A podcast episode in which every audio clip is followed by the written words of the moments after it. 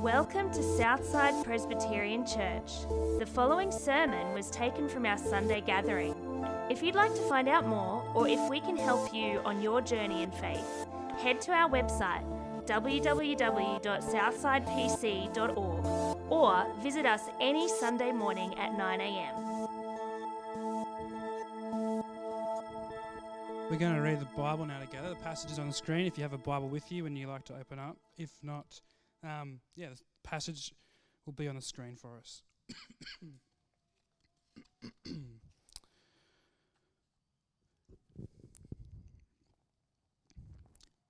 Tychicus will tell you all the news about me. He is a dear brother, a faithful minister, and a fellow servant in the Lord. I am sending him to you for the express purpose that you may know about our circumstances and that he may encourage your hearts. He is coming with Onesimus, a faithful and dear brother, who is one of you. They will tell you everything that is happening here.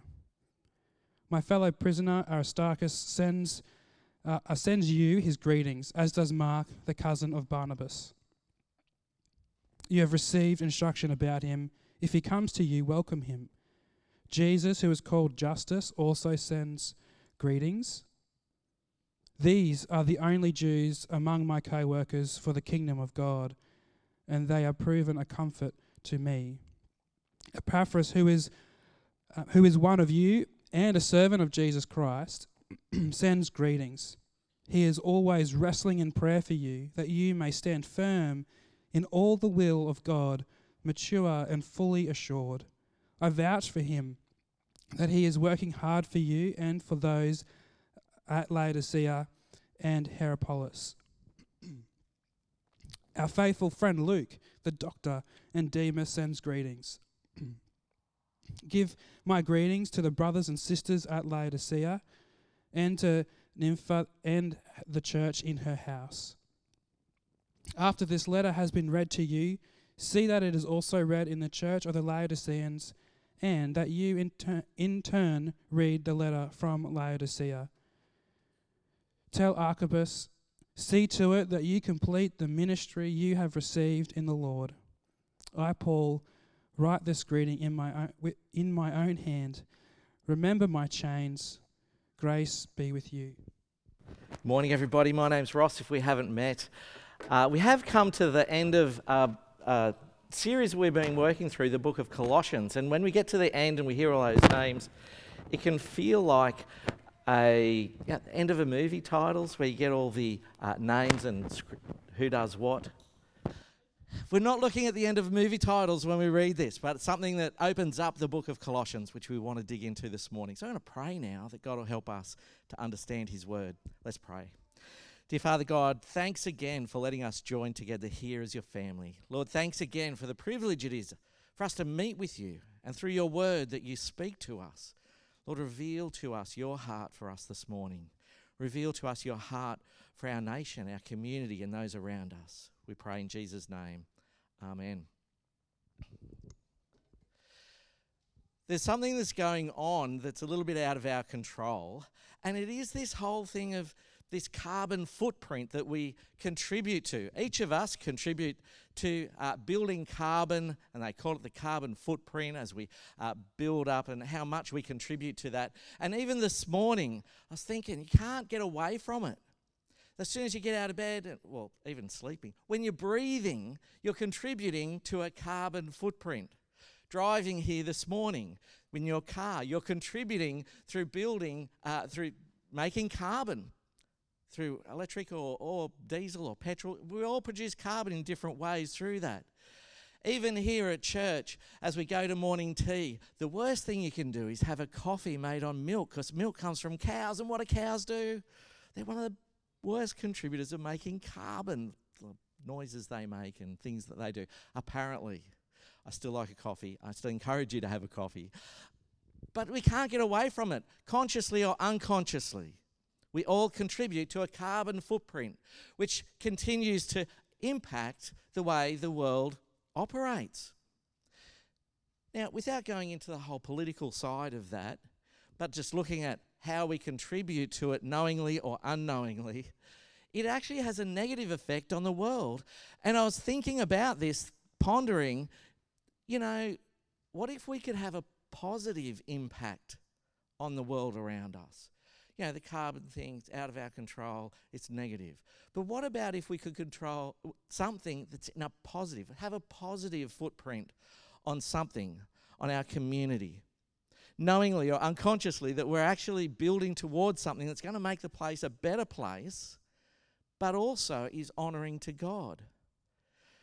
This is where I think the book of Colossians is really helpful for us. Not only in showing us what we're to do as a church, but as individuals as well, that we could have a gospel footprint, that we could consciously decide hey, this is how we're going to live, this is what we're going to do. We're going to impact our world, we're going to impact the people around us in a positive way, like a carbon footprint that's, that's growing and growing, but a gospel footprint that's growing and growing. What would that look like? What would it look like? As a church, as a people, as a community that here in Eight Mile Plains and this whole south side of Brisbane to have a gospel footprint here? What would it look like for us to be a part of that? What does that mean for us to have a gospel footprint that impacts others in a positive way, not negative?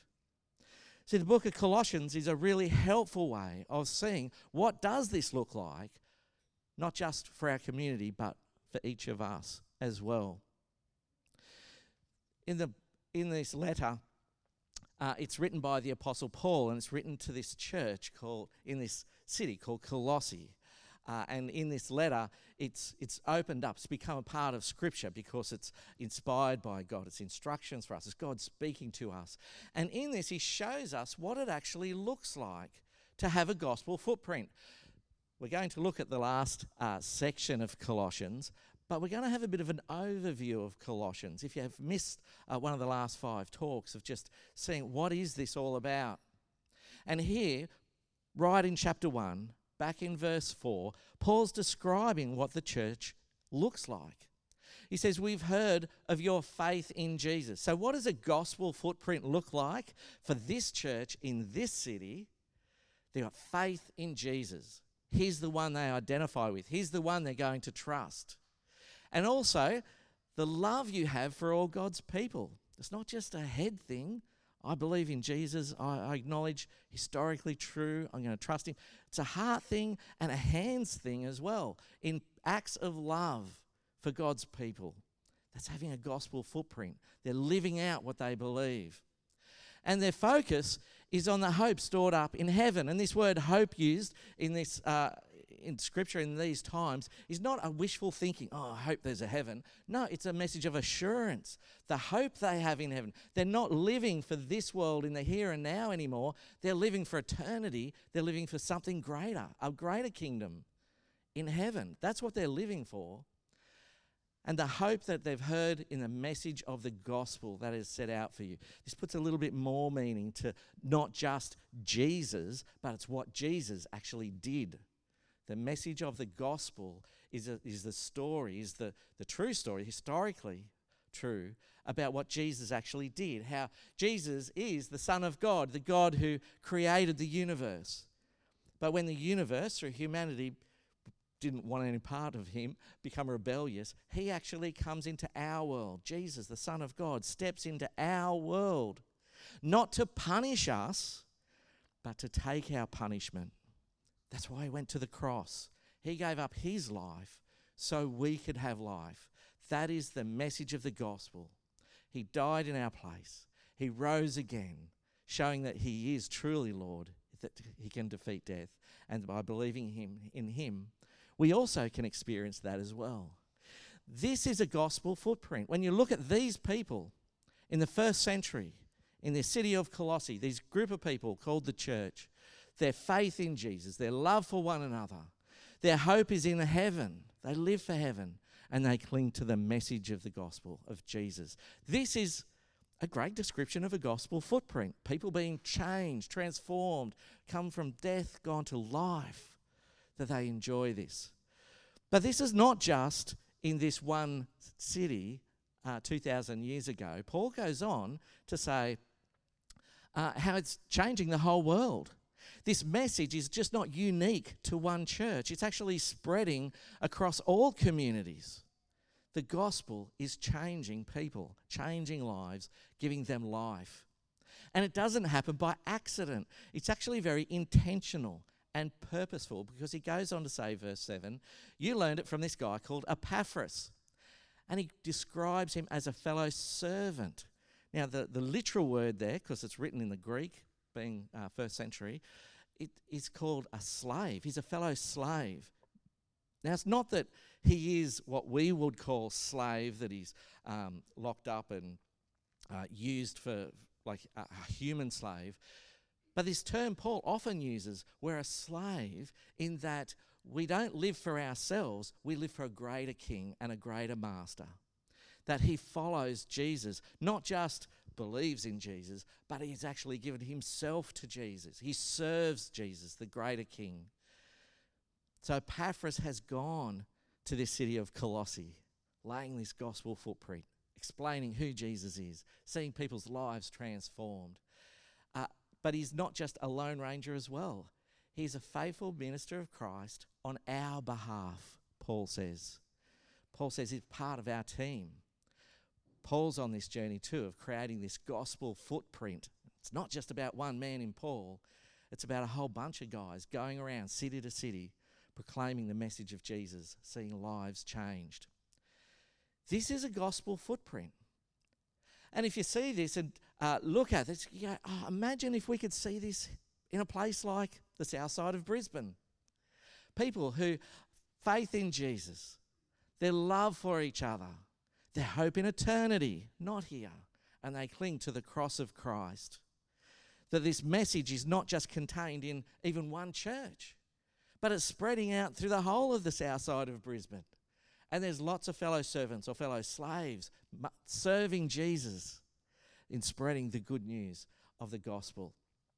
This is a gospel footprint. It's a great picture of people that's come from death to life, Paul says, living from not living for the kingdom of this world anymore, but living of the kingdom of eternity, God's kingdom. This is a gospel footprint where the gospel's had impact on people's lives. But what does it look like to be a part of that? How can me here, sitting this Sunday morning here at Southside, be a part of something like this? What does this look like for me in my life? Well, Paul shows us a little bit of his purpose of life. Then we'll look at his team, and then we'll look at what it means for us here. Because when we look at somebody like Paul's journey and what it looks like for him, it actually stirs your soul to go, oh, yeah, I want to be a part of that. So, Paul, still in chapter 1, verse 23, uh, talks about how uh, the gospel you heard that has been proclaimed to every creature under heaven, of which I, Paul, have become a servant. It's like actually, personally, he's, I've been impacted by this message of Jesus on the cross. His death for me has changed my life to the point that I don't want to live for myself anymore, for my own agenda, my own purpose, my own goals, which was getting me nowhere. I live for the King, the true King. I'm going to be, be a servant of this message. He goes on in verse 28 Jesus is the one we proclaim. This talks about uh, the purpose of what he's trying to do and how he's doing it. He proclaims Jesus, admonishing and teaching everyone with all wisdom, so that we may present everyone fully mature in Christ. If you want like a purpose statement for somebody's life, Paul says this is the purpose statement for my life to present everyone fully mature in Christ. Not just know Jesus. Oh, yeah, I, I believe something there happened about Jesus. But to be actually growing in maturity, to be not just head, but heart and hands, all of life, to know what it means to be a follower of Jesus.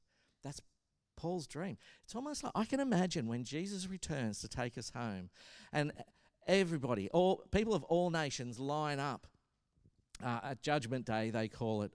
But if you're safe in Jesus, that Paul's there going, hey, I want to introduce to you all these people that I spoke to about Jesus, all these people that have come, that I've had the privilege to share the message of Jesus, to nurture them to full maturity. Paul says, I want to present them to you, Jesus. Isn't that a great picture? and that we can be a part of that too, to present people fully mature in Christ. Is this a half hearted effort from Paul? No, he says the next verse To this end, I strenuously contend with all the energy Christ so powerfully works in me.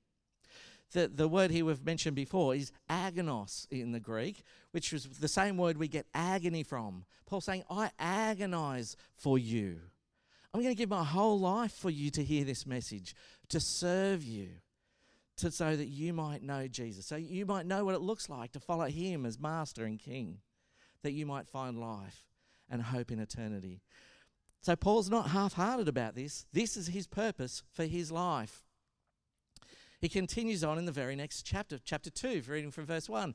Again, I'm contending for you and for those at Laodicea. My goal is so you go, what is he living for? Makes it very clear. My goal is that they may be encouraged in heart and united in love.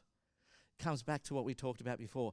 The impact I want to have on people is that they have a heart for Jesus. And not just a heart for Jesus, but they live it out with their hands, that they show their love for one another through their actions as well that they may have the full riches of complete understanding in order that they may know the mystery of God, namely Christ. It's not just a lifestyle, it's not just a religion, but it's people changed and transformed because of Jesus, because of God's Son. He's the one we follow, He's the one we trust, He's the one Paul is pointing us to. I'm sure back then, if you come across a group of people that Paul has hung out with for some time and you see their knowledge of God, the way they cling to Jesus, their love for one another, their heart for the gospel. You go, that's a, a gospel footprint. That's a group of people that's hung out with Paul. We know it is because that's what he's been that's what he's committed his whole life to to seeing people transformed this gospel footprint sees results sees lives changed and paul says i want to be a part of that i want to have a, a gospel impact on people. I want to leave a gospel footprint. That's for Paul. That's for Paul. But it's not only Paul. See, Paul goes on, and this is the passage we had read for us. It's at the end of his letter, where he lists a whole lot of people. It's his team of people that's gathered around him. Uh, we'll just pick out some names and, and just see the way they contribute to the team, the way they're described. So, Tychicus, Uh, he's described as a dear brother, fellow minister, a fellow servant, and that word slave there is used again. He's one of us serving the Lord God. And he's going to come tell you about me and encourage your hearts. That's what his job is going to be. He wants to go there to encourage your hearts in the gospel. There's Onesimus, the, our faithful dear brother. That's how he's described. He, he's you know, not literally a brother, but he's one of us. Uh, he's going to share the message as well.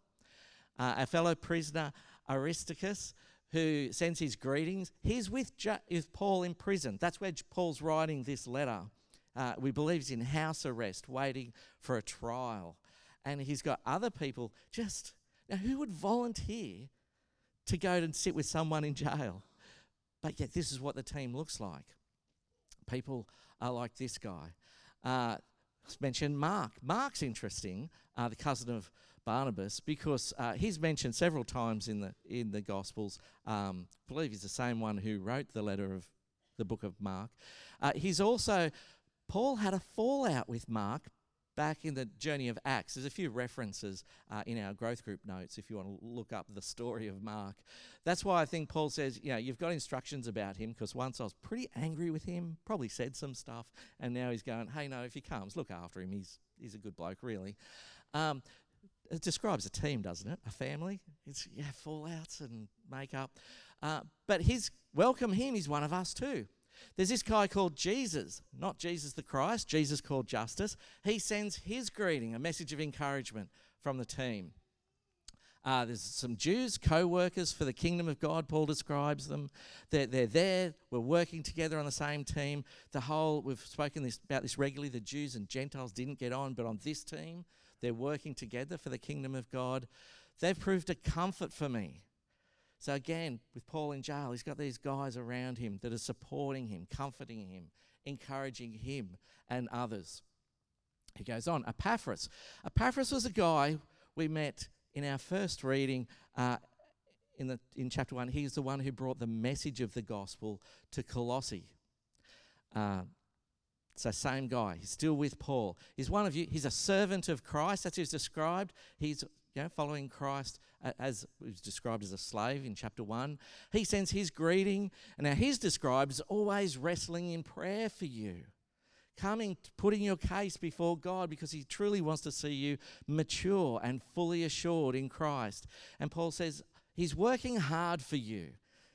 Like sometimes we think the guy in the prayer room is, you know, that's the easy job. He just sits and does that. No, no, Paul says He's working hard for you guys, putting your case before God. He's a hard worker in that way. Our dear friend Luke, this is Luke also is the gospel writer. Uh, he's a doctor. Demas is with him. They send their greetings. They're also sending a message of encouragement. Uh, and Paul says, give my, give my greetings. Paul sends his greetings to them. And he also mentions this woman called Nympha who has a church running in her home. Now, she's not with them, but he says, he, she, we know she's also leaving a gospel footprint in her area because she's actually hosting a church in her house. Now, there's a whole lot of names and a whole lot of descriptions there, but there's a couple of things that kind of really stand out. The number of people involved, in that we think the gospel footprint that Paul is going to lay depends on Paul. In fact, this is why he's in jail, because he kept talking about Jesus and people got upset at him and they wanted to lock him up. So he's locked up because he was telling people about Jesus. Does that stop the gospel from growing? Does that stop his gospel impact on the people around him or even the world? No. Actually, God uses these events to actually expand the gospel. There are lots of people making this gospel footprint bigger and bigger from town to town, city to city. It's getting bigger and bigger because there's lots of people involved in this. It's not just Paul, but also the diversity of what they're doing. So, Paul is clearly what we call an evangelist. He loves preaching, loves telling people about Jesus, does the speaking part. But there's lots of people here that are encouraging. They're sending their greetings, they're sending messages, they're deep in prayer for other people. They're hosting, they're having churches meet in their house. It's a very diverse group with lots of uh, ways they complement each other for effectiveness. That stands out to me that this is not just a group of people just going, Yeah, I'll follow Paul. No, no, I want to be a part of Paul's purpose, Paul's goal to see people come to maturity in Christ. And they're all there. But Paul also sends a cheeky little message in his letter.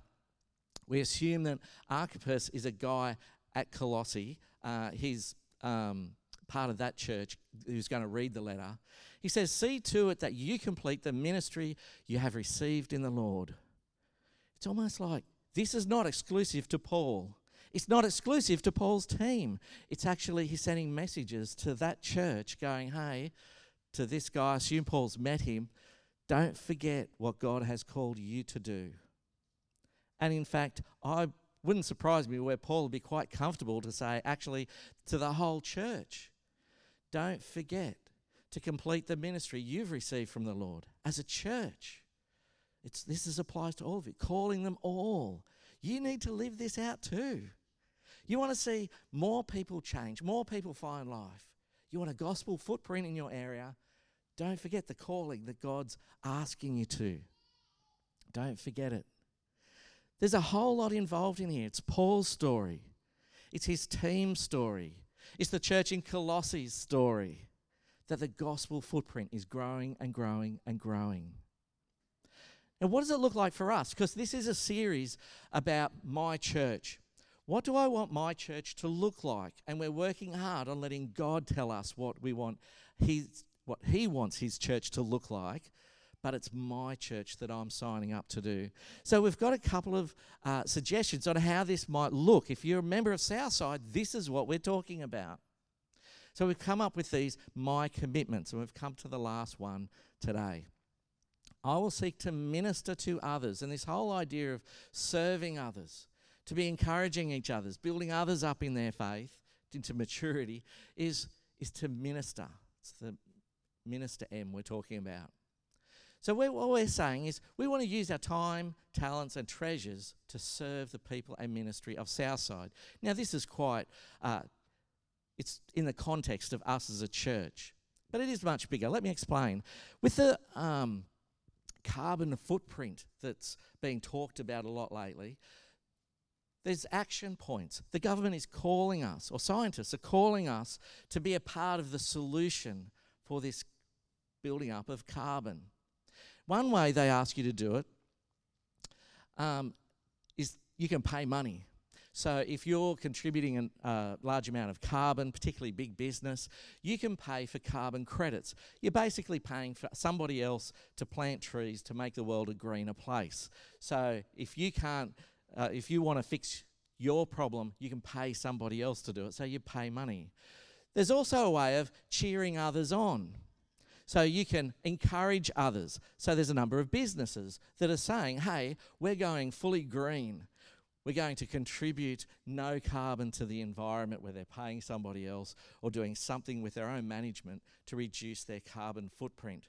So, what we've been encouraged to do, or businesses are encouraged to do, is support them who's got a smaller footprint. Um, to mention one company, they've got a big advertising campaign. Uh, you might know them as VB, a beer ad. You might notice I probably paid more attention to that ad more than others. VB are saying buy us because we're soon we're going to have a carbon neutral footprint. So they're saying support us. That's another way we can reduce it as um, as a people group. The other way is to do something about it. So we've got pay money for somebody else to fix it, encourage those who are doing something about it, or we can do something about it ourselves. Use electricity, use um, you know, just, just be wise in the way we even use our water and our heating and things like that. Our, our vehicles uh, drive less or drive more efficiently, things like that, that we personally have to be involved. Now, what are we called to do? If they said, are they saying, which one are you going to do? Which one do you want to do out of those three options? Yeah, well, it's helpful. But actually, if we're going to have a real impact with a carbon footprint, we actually need to do all three you know, plant more trees, make the earth a greener place, a healthier place. We actually need to support businesses who do that, but we need to do it ourselves. We need to look after our carbon footprint as well. Let's do all three. Now, when it comes to leaving a gospel footprint, we use the language here in this sense give your time, talents, and treasures. Actually, to leave a gospel footprint will mean giving time whether it's time to be just chatting to your neighbor, chatting to those around you, getting to know them, loving them. It's going to be a sacrifice of time, whether it's serving here. It's going to involve time to actually leave, to invest in somebody else, to leave a gospel footprint. It's going to mean using your talents. So we've all been gifted in different ways to contribute, whether it's yeah, in kids' church at the moment, people using their gifts to encourage our little disciples here at church in knowing who Jesus, or whether it's yeah, up on stage with the musos, whether it's doing the cleaning, whether it's greeting. We've all been given gifts. It's actually, I've got something to give, I've got something to contribute. I can contribute in that way. So I'm personally taking ownership of that.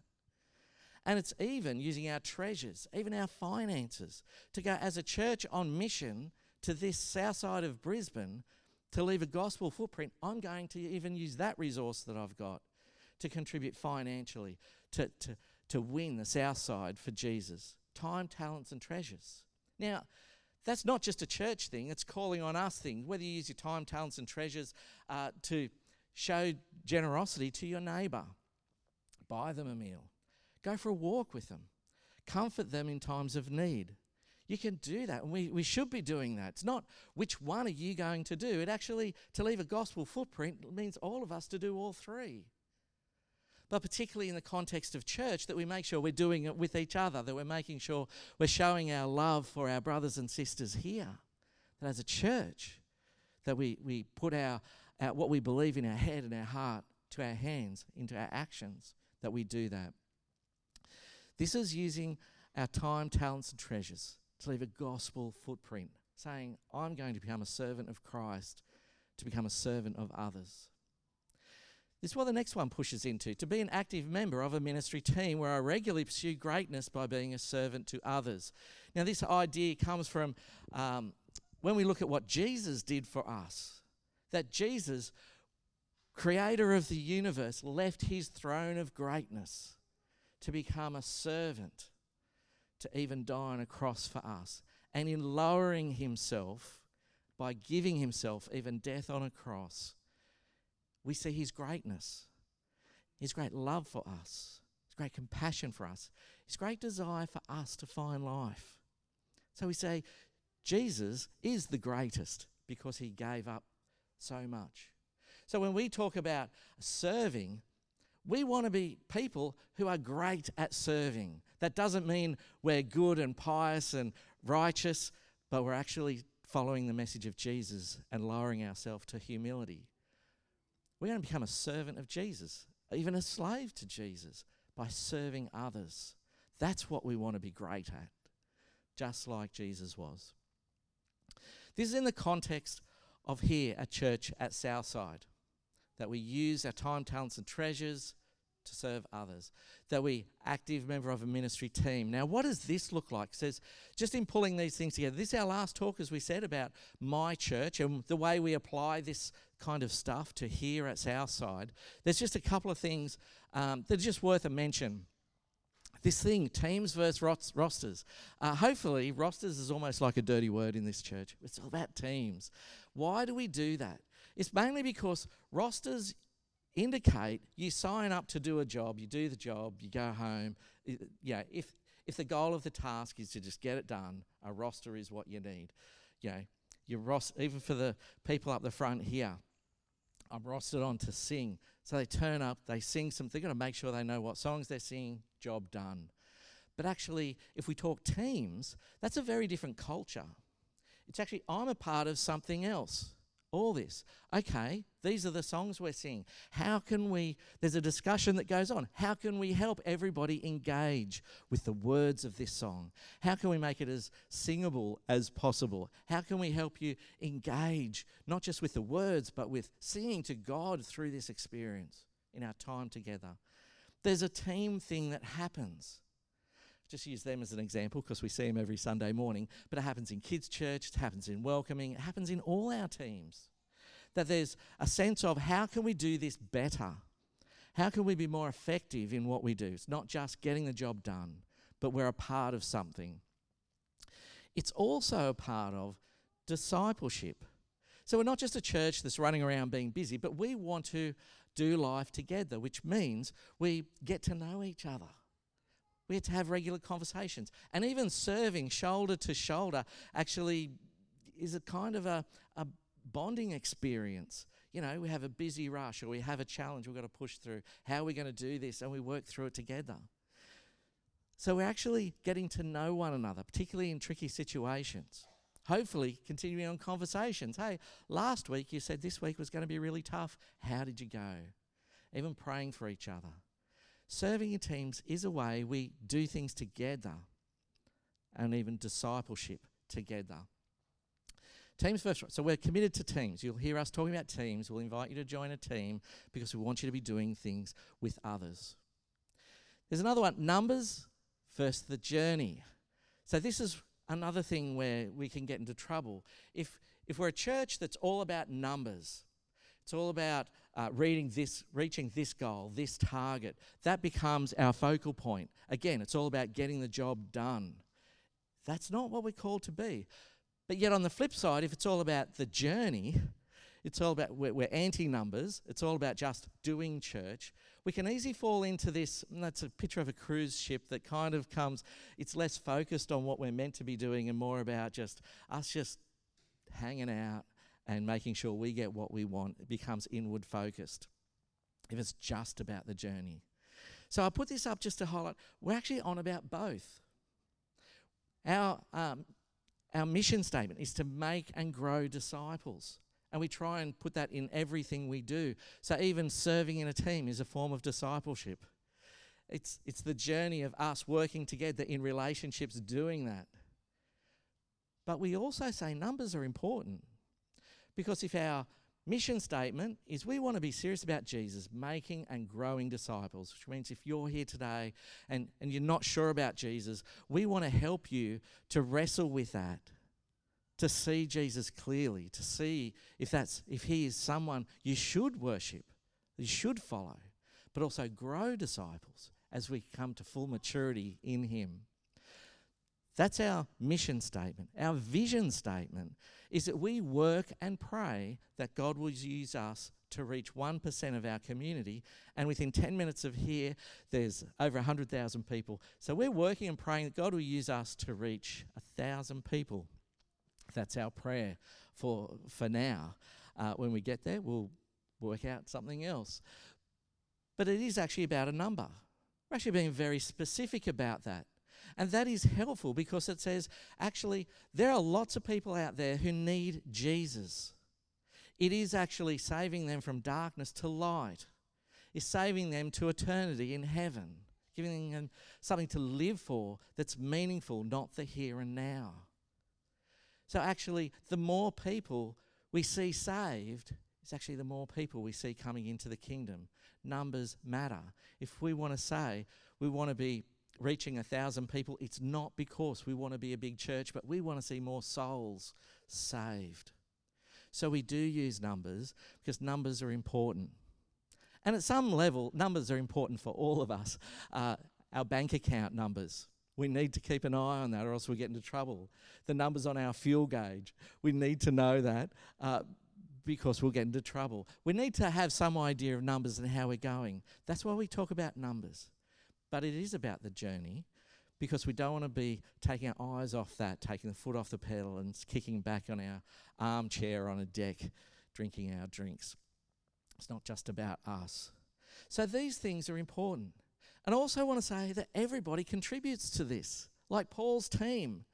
Everybody's got this diversity of gifts, everybody's got different measures of time, but we contribute in ways with a common goals. We want to see many people become disciples. We want to see many people grow in maturity. And I think so on a Sunday morning, our uh, the people serving to make church happen. There's over 35 people uh, serve to make Sunday morning happen. There's a big, our biggest team is our kids ministry. Why do we do that? Not to look after kids so you, the parents can sit in here, because we want to see them become disciples. These things are important because their souls being saved people coming into the kingdom.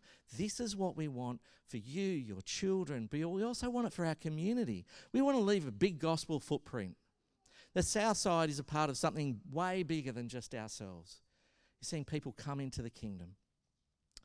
So we're just coming back to chapter 1, something that Paul said that sums up our journey, our journey as individuals, but our journey as a church, where he said in chap- chapter 1, verse 21. He says, Once you were alienated from God and were enemies in your minds because of your evil behavior, but now he has reconciled you by Christ's physical body through death to present you holy in his sight, without a blemish and free from accusation. See the difference it makes? I think most of us would have experienced that before knowing Jesus. I was like this. I was a train wreck living for myself, living for my own pleasures. But now through Christ, I can see true life, true purpose. God has left a gospel footprint on my life. We can do this as a church. We can actually work and pray that God would use us to reach many, many more on the south side of Brisbane, to reach many more into the kingdom of God. This is a great calling. And it's almost going back to what Paul said. Sorry, back to that verse. To Archippus See to it that you complete the ministry you have received in the Lord. Isn't that a calling for each of us? See to it that you that you're a part of this, that you can have a positive impact on those around you. Let me pray. Dear Father God, just thank you for this great message, the great reminder of the gospel how it is such a privilege to be a part of it. That through Jesus' death on the cross, you've left this great gospel footprint on our lives. Lord, I pray for those here. Who are still wrestling with what that means, that you'd continue to reveal yourself to them. But Lord, as a church here, put it on our hearts that we want to see this whole south side of Brisbane with this big gospel footprint. That many people will be impacted with your love, your grace, your compassion. That they will see what it means to be living for heaven, for eternity with you. Lord, use us. Use us as we work, as we pray, in our everyday lives. Lord, use us to impact other people with the good news of Jesus. We pray for your power and strength that you would use us in that journey. In Jesus' name, amen.